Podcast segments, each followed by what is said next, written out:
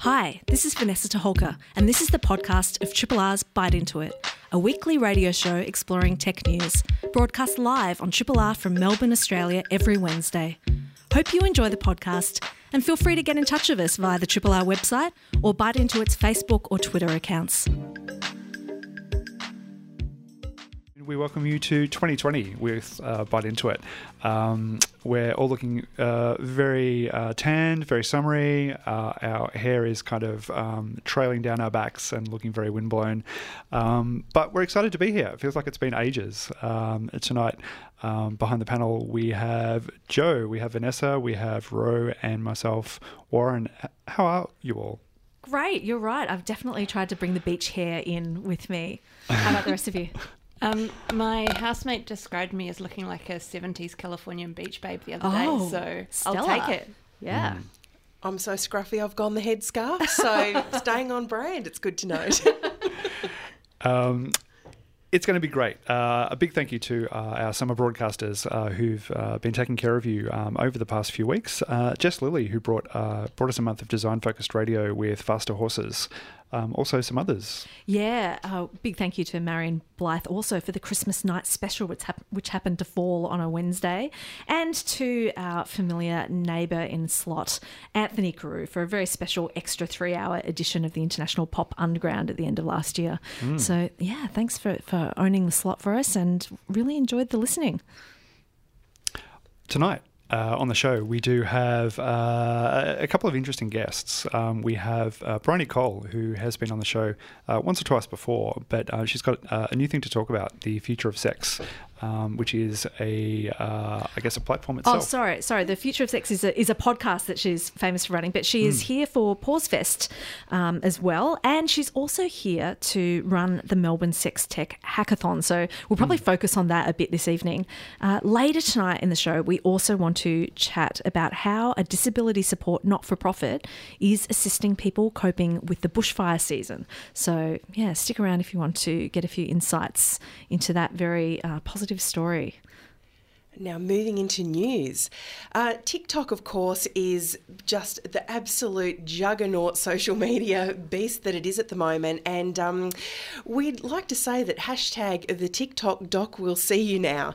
Um, MDs or GPs, as we say in Australia, are turning TikTok into a less than a minute clinic. Obviously, TikTok is so popular because it's visual, it's fast, it's furious, and it's a whole lot of fun. And we've got Dr. Danielle Jones, who's a gynecologist, dishing out advice on, you know, busting myths and what to do if the condom breaks. And Dr. Rose Leslie, who specialises in um, family medicine, has been talking about exercise, coronavirus, the HPV vaccine. And these doctors are dishing up the likes. Dr. Danielle Jones, 4.2 million likes. Uh, Dr. Rose Leslie, 9.7 million likes. So it sounds like it's a really wonderful news story. And, you know, we're all here for great information and accurate information getting out there. But It's so fantastic to see, you know, health professionals meeting teenagers where they're really spending a lot of time and, and being willing to, you know, take on, oh, this may not work and it could be a bit embarrassing and, you know, but how can we reach out and, and really amplify our messages? Exactly, and it's working an absolute treat, except for in certain circumstances. Um, like any social platform, um, TikTok has got its nuances around censorship and the can do's and the can't do's, and uh, condom is a definite can't do. So, some very benign uh, sex education TikToks have actually been pulled down because they demonstrated, you know, how to get a condom wrapper off without breaking the condom. Wow. So, you can. And them, presumably you can't show them. not on actual bodies, but on, you know, no. innocent props. An, an actual teacher wearing a t-shirt and a jacket, going, "Hi guys, here's how you open it without breaking it," yeah. and got pulled down. Wow. So, um, you know, I guess the the good news is at least that um, teenagers are flocking to it. They are taking the advice well. Um, we've just got to really skirt around what the TikTok, you know, masters that be think is a good thing or not. Very interesting. Uh, I have, as well as been um, spending a fair bit of time on TikTok over summer, also been taking an interest in uh, air travel and uh, sustainable air travel. There was some good stuff um, coming up in um, at Davos in Switzerland at the World Economic Forum. Some interesting chats there. But um, as we are uh, one of the cities chosen by uh, Uber for their air taxi trial uh, coming up soon, I kind of feel like it's a city thing now. We've got um, many claims to fame, and now we are an, uh, an uh, air taxi trial city. Um, uh, our neighbours in New Zealand are also getting their own trial. Um, Wisk uh, have announced a um, electric uh, vehicle uh, or an electric drone uh, trial is coming up on the uh, South Island of New Zealand. Um, government there has supported, um, I guess, a more exploratory environment um, around autonomous air travel, and they've got a few things coming up. And Wisk is actually supported by Boeing, who are, I guess, probably interested in finding um, uh, more novel and diverse um, types of transport, um, but also um, Kitty Hawk, which is a, um, a, cool kind of little business. Great name. based mm. on the one of the early planes, the Kitty Hawk. Yeah. Mm. So Warren, question without notice: Are all mm. of these services generally not involving a pilot in the air taxi? Are they sort of autonomous and Ah, yeah. interesting. So the one, um, the one for the one that Melbourne's going to be getting soon, um, uh, yeah, you'll just call it on the app. Um, you'll just be there's a few there's a few pads around Melbourne. I, from memory, it was about six or eight pads. You'll sort of catch a lift to the top of the building. Um, maybe yours in, in, down in South Bank, and um, yeah, you just jump in, and they've got limited range, but um, and also limited destination. So you can't just go anywhere with it. You can't go to your friend's party in Brunswick. It's no, diff- to, no different to an Uber pool. you get it to the closest nearby stop. exactly, exactly. So it'll take you to the. Uh, it, I think it's just the airport run to start with, but then they'll um, broaden it out if it goes well. Um, but yeah, this one in New Zealand is great. I think I, am very interested in uh, how we can get away from um, using uh, airline fuel. Um, the the the sort of power to um, power to performance ratio is about 50 to 1 at the moment. So to get the same um, the same performance uh, as um, say 300,000 litres of air fuel, you need sort of 50 times the weight in battery, and they're trying to get that down to about biofuels are about 10 to 1 mm. um, but they're trying to get it down to you know 1 to 1 but i think um, these are interesting. This this cute little guy that they're running um, Wisk um, has only got a range of about 40 miles before it gets tuckered out and kind of has to put down. So yeah i don't know. Melbourne's huge so i'm not sure maybe we'll have to take like two hops if you wanted to go from like sunshine to frankston or something for a party gee you'd have to be game mm. uh, it's it's obviously easier up in space to to you know get an autonomous vehicle going around and working with the rules, but still, there's so many challenges mm. there. There's heaps of redundancy though. They ha- they only need like three or four engines to fly, and most of them have ten or twelve. Yeah. So like imagine driving around in two or three cars, kind of like together, and you I only think it's just one. more the regulatory kind of sure. like things to get through that I'm thinking about, where there actually are a lot of rules about airspace and the height and everything, mm. and then when things classify, and I, I'm kind of wondering you know, especially if people are taking these to an airport, mm. like at what point does air traffic control go? Mm. Let's just make sure you're out of our space and. Well, yeah. we can't we can't even get bike lanes right, you know. Yeah. So how are we going to get this right? Fascinating. Well, thanks for sharing that. Uh, another piece of news that was just epic this week in the tech space was uh, following the US Democratic Party journey as they try and choose a nominee. Um, while they were on their way to deciding that, they employed uh, the Democratic Party in Iowa employed a group named Shadow to create what was the Shadow app. This company had less than two months to build an app for reporting on the caucus results. Um, so pretty much you had the Iowa Democratic Party getting people at that particular caucus to, you know, put their votes towards different Democratic candidates. Um, there were real problems with the technology that ended up being produced. Um, in in addition to being difficult to download and use, um, it also ended up delivering incorrect tallies, and it's been a bit of a scandal. I think it's a scandal more because it's such a bad sign that they've tried to use a technological solution and it's failed badly. When you actually look at the amount of money that they invested, you know, it's around the 100k mark and the level of experience involved, people without web application experience, some very junior devs actually on the tools, uh, lack of testing, lack of, you know, testing at scale. You think it would have been easy to predict that this might happen. Mm. Um, we've got our own uh, sort of data security and election expert people commenting on this sort of issue in Australia. Uh, Dr. Vanessa Teague is an expert in the space at Melbourne University, and she's given us advice in the past about you know why she thinks it's so problematic trying to embed voting in electronic technologies rather than the the more sort of manual techniques that we use. You know, because it's very difficult problems of you know anonymity plus you know authentication and I think we've seen that that rule of thumb kind of borne out in this example. It's just maybe it's just not a great idea. It certainly wasn't executed well here. and you know, and how could you expect it to be for such a little time and money investment? Exactly. I think the, the outcome is almost as predictable as gravity for um, something that has the gravitas of a voting system mm. to have been pulled together on a very small budget, considering the importance of it and the the lack of testing. Um, yeah, there's lots of yeah. interesting articles about it. The New York Times one is probably you know one of the most comprehensive mm. and, and, worth reading up if you're interested in this space. But you know if you're a little app developer out there thinking about opportunities to to make a difference, maybe approach these sort of problems with a lot of caution. I'd say. yeah, I think that's wise. um, another thing to be careful about is the coronavirus. We've yes. all been sort of keeping an eye on that um, in recent weeks, and um, yeah, hopefully it does start to, I, I guess, kind of stabilise, and, and the efforts to kind of limit it um, are, are rewarded. But it does impact uh, on technology as well, um, uh, as it would. Um, Apple have recently uh, revised down their uh, their export and um, uh, purchase predictions for um, the coming quarter, um, based on, uh, I guess, a, a, big impact on their manufacturing center over in China. Uh, a Chinese analyst has said uh, they now expect to ship uh, around 10% less phones due to decreased production caused by illness um, in parts of China.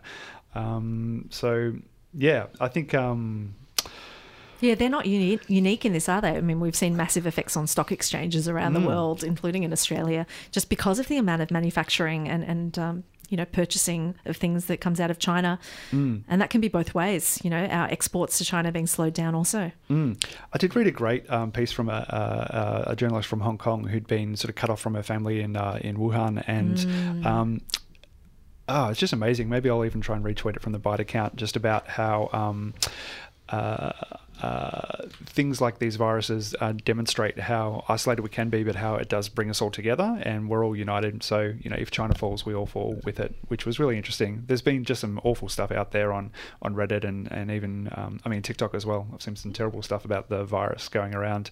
Um, but yeah, I'll, I'll share that. That's a back channel conversation.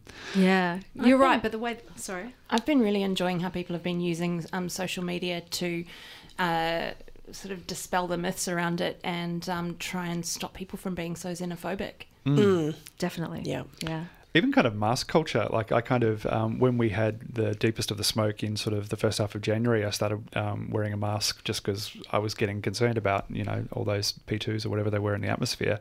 And it's just weird. It's not something that we do well or easily in Australia. Whereas I think um, uh, communities around the world are much more familiar with it and, oh. and good at um, kind of like trapping colds and just minor bugs and just better at sanitation. I feel we're and, not and as strong at that. I think thinking of it as as um, a sort of community response and being community minded to wear a mask, you know, yeah. to, to protect other people and to protect ourselves, you know, not being it not being a selfish thing. And yet in Australia, I think you know, as someone who has a, an Asian appearance in this room, mm. being half Chinese, I, I think that um, you know, you do sometimes get these side looks when you're wearing a mask or whatever, and you kind of want to have that conversation like, it's not you and it's not me. It's just like awareness. And this was, I bought this for the bushfires, but now the coronavirus happened and I feel really awkward getting my mask out when my breathing's bad. And yeah, I think, uh, but I mean, I generally think people in Melbourne are pretty cool. I just, I just know that there's a few bad eggs and I hope everyone's mm. being kind to each other out there. Yeah. Absolutely. Yeah. Uh, another reason to be kind is um, we have lost a, uh, I guess, a fairly significant figure in the Australian um, uh, digital community, if I can call it that. Um, uh, Paul Shetler, um, who was, uh, I guess, a um, uh, larger than life character, most recently working at the Digital Transformation Agency um, in Canberra, has recently passed on. but there's, I guess, a good in memoriam up from Asher Wolf on Medium, which we can share as well. Um, I think, uh, I guess, to Ash's credit and also to Paul's credit, um, not necessarily agreeing about the politics or the reasons behind projects um, was not too important, but realizing that we uh, need to get better about um, conceiving, uh, planning, and executing uh, large digital projects in Australia. I don't think it's somewhere something that we do particularly well, um, especially where government's deeply involved. Um, there's a great um, quote from Paul um, to that effect, um, uh, quoting him Across most governments worldwide, and Australia is no exception, too many public servants working in back offices are often reduced to human APIs, retyping information from one system to another, and stuck processing the repetitive common cases that shouldn't need any human intervention at all. This is a waste of their talent and initiative. So, I guess more from that um, uh, small liberal kind of point of view, where, you know, people are talented and um, we should throw them into the, the places where they're best needed and um, you know we should reduce duplication um, inefficiencies uh, etc um, so uh, yeah um, uh, thoughts to his family and um, uh, it's great that he's been able to make an impact on government and digital services in Australia. Yeah absolutely. This is a podcast from Triple R, an independent media organisation in Melbourne, Australia. Triple R is listener supported radio and receives no direct government funding. If you would like to financially support Triple R by donating or becoming a subscriber, hit up the Triple R website to find out how. You're listening to the first Byte Into It for 2020. Uh, we have Vanessa, Joe, Roe, and Warren in the studio tonight. Now we'd like to introduce our next guest.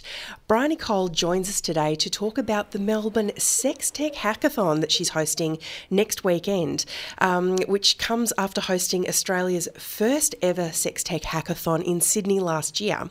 Um, Bryony is really, really well known in the sex tech industry. She's a speaker, host of the Future of Sex podcast, a hackathon producer, and an industry consultant. Psychology Today has described her as as the world's leading authority on sex tech. Thanks so much for joining us this evening, Bryony. Thanks for having me. So, for our listeners at home, um, what is sex tech and why is it so important? yeah, sure. So, sex tech is really a mashup between sexuality and technology. So, the, the definition is any technology designed to enhance sexuality. And when we think about sexuality, we can think about it more than just the orgasm, right? The classic uh, orgasm. It, sexuality is also around education, health, crime and violence reporting, medicine. So many innovations under sexuality that, that fall in the sex tech category beyond just pleasure. But of course, it includes pleasure too. Absolutely. Um, it's a pretty huge industry and it's growing quite quickly. Um, so, you know, mm. one of the things we were interested in having a chat to you before we start talking about the um, hackathon is, you know, despite, you know, the work of a lot of people like yourself and um, people like Cindy Gallop, there still seems to be a, a substantial lack of engagement within the investment or the venture capital community. And why do you think that continues to be the case? Yeah, it's pretty frustrating. I think, um, you know, sex is still taboo. It's still a taboo conversation, which keeps it out of the investment community. You think about morality causes often, um, or just plain people feeling uncomfortable with the topic. Um, often we see VCs saying, oh, we, we couldn't possibly do that. My wife would be angry. In fact, we're like, your wife would probably be really excited by that.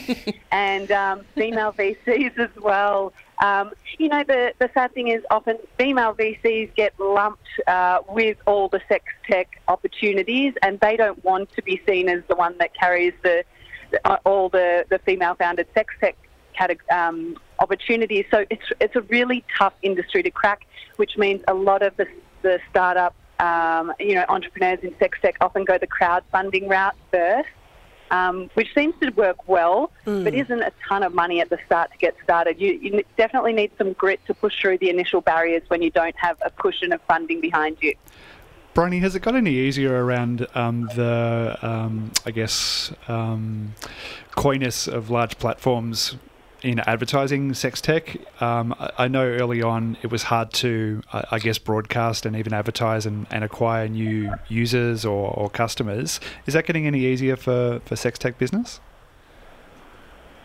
Or, you know, I think it's getting easier because we're finding hacks and ways around it, but still, you know, those classic tools that any entrepreneur wants to get started in business needs, you know, social media advertising, manufacturers, or banking is pretty hard because you've got sex in the title. You know, there's a lot of censorship around that on Instagram. We see even just with nipples, but also Facebook trying to put any ads up. It's really tricky. You know, it's we in the women of sex tech community, which I'm really honoured to be a part of since the inception in, in 2016 when there was 30 of us. There's now 250. Um, we joke about, you know, and we collect these um, advertising sort of bans. Um, we've also protested outside Facebook headquarters for them, but usually a success rate is about one in 80 tries to get that ad through Facebook. Wow. Well, we've seen some other really significant barriers to um, business owners who want to get products out in this space. So we've had important channels like the Consumer Electronics Show, famously giving and then retracting prizes for sex tech companies. Do you think that, um, as an industry, you're making some headway in, in terms of you know bringing them on board and, and getting them to realise how significant you know a market this is that's going untapped? Yeah, you know what? I think it's changing. As, as much as I sort of drag it in terms of how much um, we face so many challenges, I do think it's changing. And I think, yeah, the great example is CES this year, who put Sex Tech on the show floor. Admittedly, it was a trial run, and it was a direct result of rescinding that award. But um, you know, those are the sort of platforms you need to be able to change the conversation and get it into the mainstream tech conversation. And then there's, you know, culture and ideas festivals. I'm here at Pause Fest tonight um, that are putting sex tech on the agenda. I think that's a great move, especially in Australia and then overseas in the US. Um, festivals like South by Southwest that are shining a light on on sex tech. I think that's good. And then I think um, just more mainstream in pop culture, we're seeing. Um, I'm sure you guys have, have seen Gwyneth Paltrow's vagina candle that uh, Yeah. sold out. It's so funny you say that because we were wondering about celebrity advocacy and how much of a challenge that might be. you know what? I think that's the that's the plan in the future is to get celebrities on board because it does move the conversation um, a lot faster. And you know, as much as you know, Gwyneth gets torn down because she has these alternative ways of promoting things, or maybe she's promoting jade. You were so kind. you know, not the safest thing. Yeah, um, we need more. We need more of those people because it does. Again, it makes it kind of normal to talk about what we're all really talking about here, which is sex. Well, I think she'll be legit and accepted if she does a flashlight. Until that kind of happens, she's just kind of like tinkering around the edges. Oh, too far. That's a tough gig. The flashlight's a tough one to make normal. Um, sorry. Um, so we've got our Melbourne Sex Tech Hackathon coming up. Um, sort of segueing into that conversation, what do you predict that the project priorities for this particular hackathon will be? Because obviously hackathons are a bit of a barometer of innovation and interest in the space. Yeah, I mean, we're so excited to do one in Melbourne. I think we're going to have some really interesting results out of it. And also, you know, these hackathons, people are really, the people that are coming are really coming to make something and to build something, which is exciting. So we have four categories for this one. We have um, designing a sex toy, and we have the head of industrial design at RMIT, um, who also has taught the world's first sex toy design course, Dr. Judith Glover. She will be in and mentoring anyone that wants to learn how to build or make their own sex toy.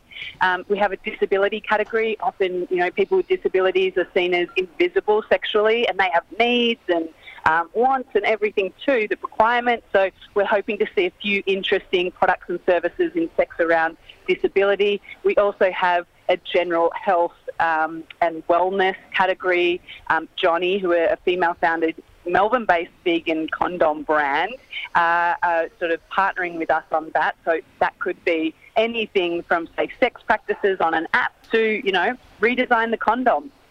And finally, we have a sort of a catch-all because sometimes people come to these hackathons with their own ideas already. I know we have a dad that's really interested in improving sex ed for kids, so we're just we're doing a catch-all category, which is inclusivity. Could be anything. Could be designing something for you know old folks in nursing homes. It could be designing stuff for kids, designing stuff for yourself. But we just want to see the best of what Melbourne has to offer and we have brought together the best of the best in terms of who is in this local e- ecosystem making stuff already that can help guide people that are interested in starting business in sex tech. Hmm. Um, Bryony, we were fortunate to have Dr. Kate Devlin out in Melbourne last year to talk about her book Turned On Science, Sex and Robots. And she made some really interesting points there about how when people first hear about sex tech, they think of these fully functioning, you know, robot, android type things that, that people are with, and that really most of the developments at the other end of the scale. Um, being so immersed in this industry, I wonder, do you have a sense of, you know, like the proportions of activity you're seeing, say, in the education and health space versus maybe the pleasure space, you know, or any other ways that you kind of categorize what's going on in the sector?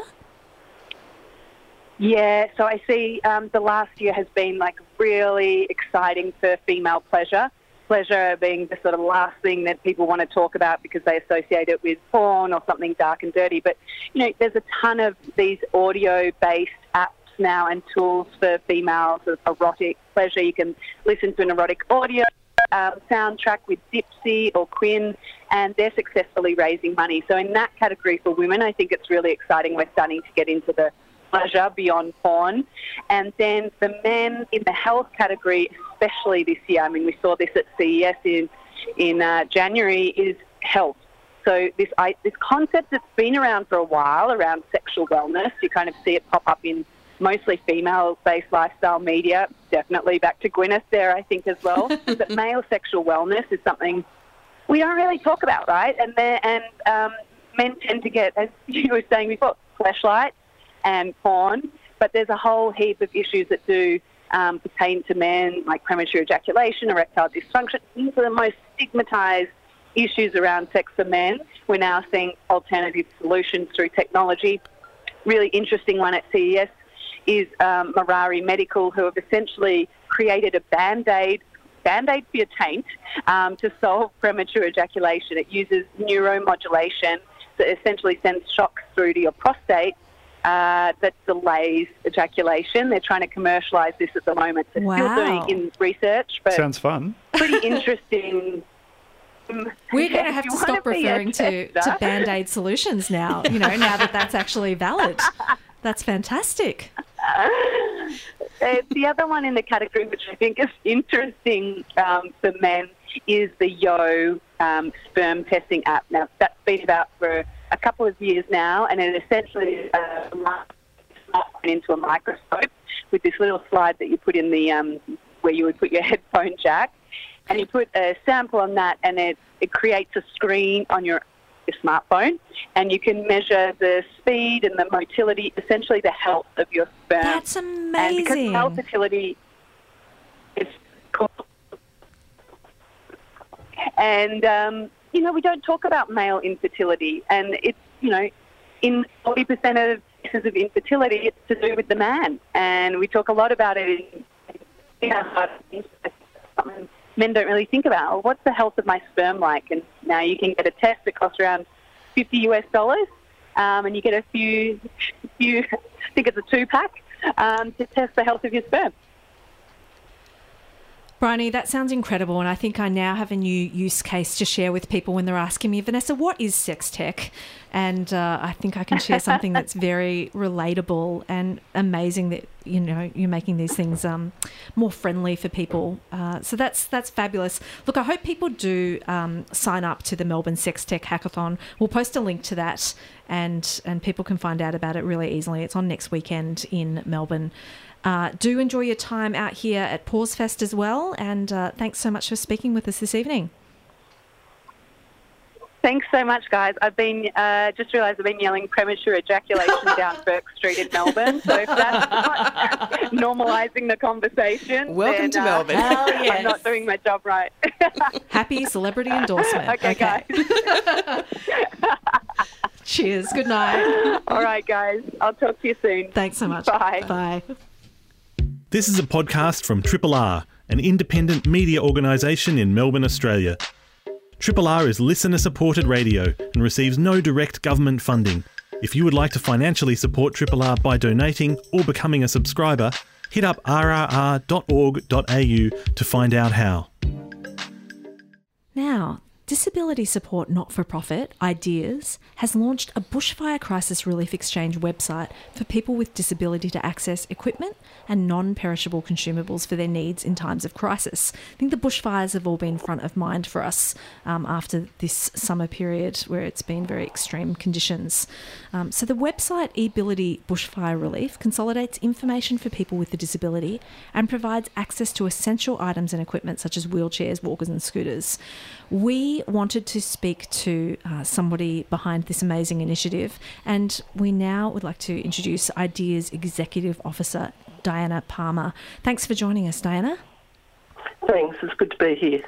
Look, great to to see this initiative. Obviously, um, the complexity, the extent of the fires, the earliness of the fire season this year have taken um, a lot of us by surprise. Although uh, increasingly we're hearing that it hasn't taken our fire chiefs and our meteorologists by surprise. Um, how long has a website like this been in the works in order to be able to support through a crisis time? Uh, look, the website itself was um, actually um, done very quickly, and it really came from uh, the the crisis of the fires post Christmas. Um, ideas had been doing had been developing some information and collating information um, and disseminating some through our newsletters and other uh, resources that we maintain from about uh, July and August last year because we were hearing that this bushfire season was going to be um, bigger than than um, what we're used to. Um, so we started putting together some information for people with disabilities to assist them look at their bushfire survival planning um, as well. But once we hit the crisis period, um, once we got to Christmas and, and post Christmas, um, we were getting calls from people asking for did we know where they could go to find equipment. So we quickly went to our web developer partners partners and asked them if they'd help us. And within the space of three or four days, we put this website together and got that up live for people. And what it really is is a is a donation donation matching um, site so that people are able to donate spare equipment that they may have, and then people with disabilities who have been displaced or who are looking for um, equipment because of um, um, they've lost equipment through the bushfires are able to then um, um, put up what they're looking for, and hopefully we can match, match those donations with the um, items that are wanted. Diana, that sounds like an incredibly sensible and constructive you know, approach to some of the challenges. I wonder. Mm-hmm were there challenges in terms of prioritising what sort of features to release first or what sort of information to collect and, and think about, you yeah. know, in trying to respond yeah. to this crisis? Yeah, so so when you talk about that, I mean, as I said in the early days, we were looking at, you know, we were putting up information on our website, on the ideas.org.au website, um, putting up information um, to assist people look at managing um, their planning for the bushfire season. So once we started um, getting into the period where there were bushfires, we dedicated a page to that and started looking at equipment, uh, sorry, looking at um, information that people then needed if they were were in the situation of bushfire. So here, where is the in New South Wales the Rural Fire Service website? You know, where are the links that you need to go for that? Where are the bushfire hotlines? So the information we responded to the needs at the time and kept building that page and building the information there, so that really it was at the point where um, we, as I say, we got into a very crisis situation that we knew that there were people that were needing um, equipment. So we responded to that there and then. You know, so we're, we're in the business of providing information so that people can get on with life. And this is, was a period of time where we could see that people needed access to different sets of information. So we responded by making that um, available. In the same way that as we're into, you know, as we were post the bushfire um, themselves and people were getting into, um, well, not even the recovery stage, but just dealing with it. Um, and we know that things like the Centrelink mobile vans and in New South Wales Service New South Wales provides some mobile vans that they're going around and visiting the various um, communities that have been affected by bushfire. We're putting out information uh, around uh, their visits and when they'll be in different locations mainly because people with disabilities are usually coming to a trusted source um, for information, and we've been in this business for over 35 years, and certainly we have a, a big following online as well as through our national toll-free number and phone line. Um, so we know that we're a place that people come to to look for information to assist them in their daily living. It's really great that you highlight that uh, trustworthy factor, Diana, because one of the things that's become, you know, very apparent throughout this bushfire summer that we've had is that a lot of the sort of more traditional sources of donations and assistance has simply been too slow. It has been mm. too cumbersome. There are too many processes, and mm. you know we've seen a number of organisations. You know, one one that I saw spring up over Twitter one night was you know Find a Bed, which was literally yes. locating homes, and yep. you know we were moving cows around in the middle of the night. um, right. You know, and um, you know while it's it's been really interesting to watch how Australians uh, want to help and they have jumped to mm. help. Um, mm. This obviously exposes uh, also Australians in need to, you know, fraud or quick wins.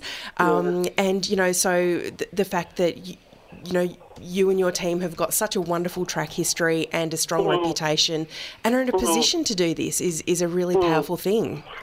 Yeah, look, I, I, I agree with you totally. I mean, if if we didn't have the infrastructure that we that we have available to us currently through our government funding, we wouldn't have been able to respond like we have been able to. One of the things that uh, I agree the frustration with that some things seem to be quite slow as it's coming out, and, and people were wanting. Um, um, to access um, assistance um, immediately, and it was good that we were able to um, respond to that in the timeframes that we could. Um, we also have an accessible mobile toilet facility, and, and we've had some frustrations around that because it, it's a really great um, facility that can hook up to a four-wheel drive and be towed to a place that's that's needed. And one of the, our frustrations was that we couldn't get that out to communities that we were aware of that were needing um, a facility like that in evacuation centres that may not have had full, fully accessible um, facilities or some um, surf clubs that were set up to, to be used as evacuation points who didn't have um, accessible facilities. And for us, it was very frustrating that we couldn't get that toilet to some of those areas.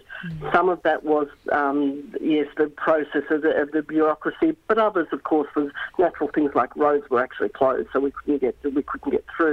Um, so certainly, we've been impressed at how the community has stepped up and and filled the gaps.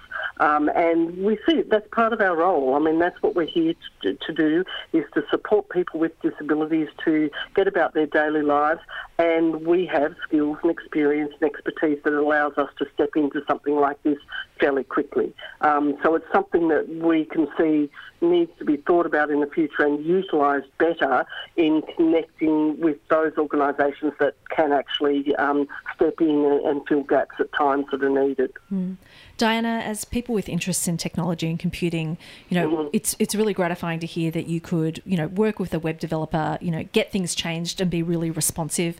But obviously, connectivity, you know, in that in that quest for information is um, is really problematic during the fires. We know that AM services are really important to people, AM radio services. But tell us tell us more about um, your toll free number and and how how that service augments the stuff you're doing with the website. And I think that's a really good point you've raised because we um, we know that um, nearly 50% of people with disabilities, for whatever reason, don't have online connectivity at all. You know, they, they I mean, a lot of it is about accessibility or affordability, um, but the facts are that nearly 50% of people with disabilities still don't have online access. Um, so for us, uh, when, as I say, we've been around for 35 years. We started off with a national toll-free number. We've maintained that national toll-free number right through that time, and just added the technologies that comes on board. That technology will help help certain cohorts of people and, and some people, but we know that. Um, telephone is an incredibly good way uh, for people to connect. Now, that's based on that there is mobile um, coverage available or that there's landline um, access to that toll-free number. So certainly that can be that can be an issue in um, disaster times, and I'll say um, it's certainly something that we see as a major issue when you look at um, infrastructure across the country and what needs to be thought about in the future. But for us, um, while it's great for those people that can actually access the information online and are able to, to do their searches online and get that information directly, we also find that that leads to other questions. And we love nothing more than having the person, the individual that's looking for the information ring us so that we can actually listen to what they're trying to deal with today. You know? So generally what happens, someone will ring out our national toll-free number. Our information officers will say, hello, it's so-and-so here, how can I help you? And then we'll stop talking and we'll listen to, to the person that's calling us. We'll listen to their story, we'll start unpacking the things that they're trying to deal with on the day, and that doesn't matter whether it's about um, crisis information in bushfires or they're looking to go on a, on a holiday and they need to find some accessible accommodation. We'll actually listen to what they're looking for and then start putting together the pieces of information that can help solve that for them or give them options um, that are available. You know, so it's really important um, for us. And we really enjoy being able to talk to someone because it is about relationships with the person, you know, and the information is relational, you know. So, so we find that um, while it's great to have people go and search online, the better way is to actually be able to talk to someone and talk through what they're dealing with. Oh, absolutely. And um, for our listeners at home, um, you know, the eAbility website ov- obviously fills a gap and it's, um, you know, a, a, a two pronged thing, as, as you've just, you know, described so eloquently. Um, you know, people in need can get in touch with you either online or on the phone and have that conversation. But if um, people at home want to help or assist, um, you know, how, how can they do that? Yeah, look, certainly. If they're wanting, if, if people do have some equipment that they would like to donate, um, they can go to the website and they can actually register there. So the website is um, eBility, so one word, E B I L I T Y, dash bushfires dot ideas dot org dot au. And we'll also uh, tweet a link out to that website through our Okay. Byte Into It Twitter account so people can find that And- easily. They're also quite welcome to ring us on our toll free number and we'd be able to help them through that process if they needed to as well. Yeah. So that's 1 800 02 9904.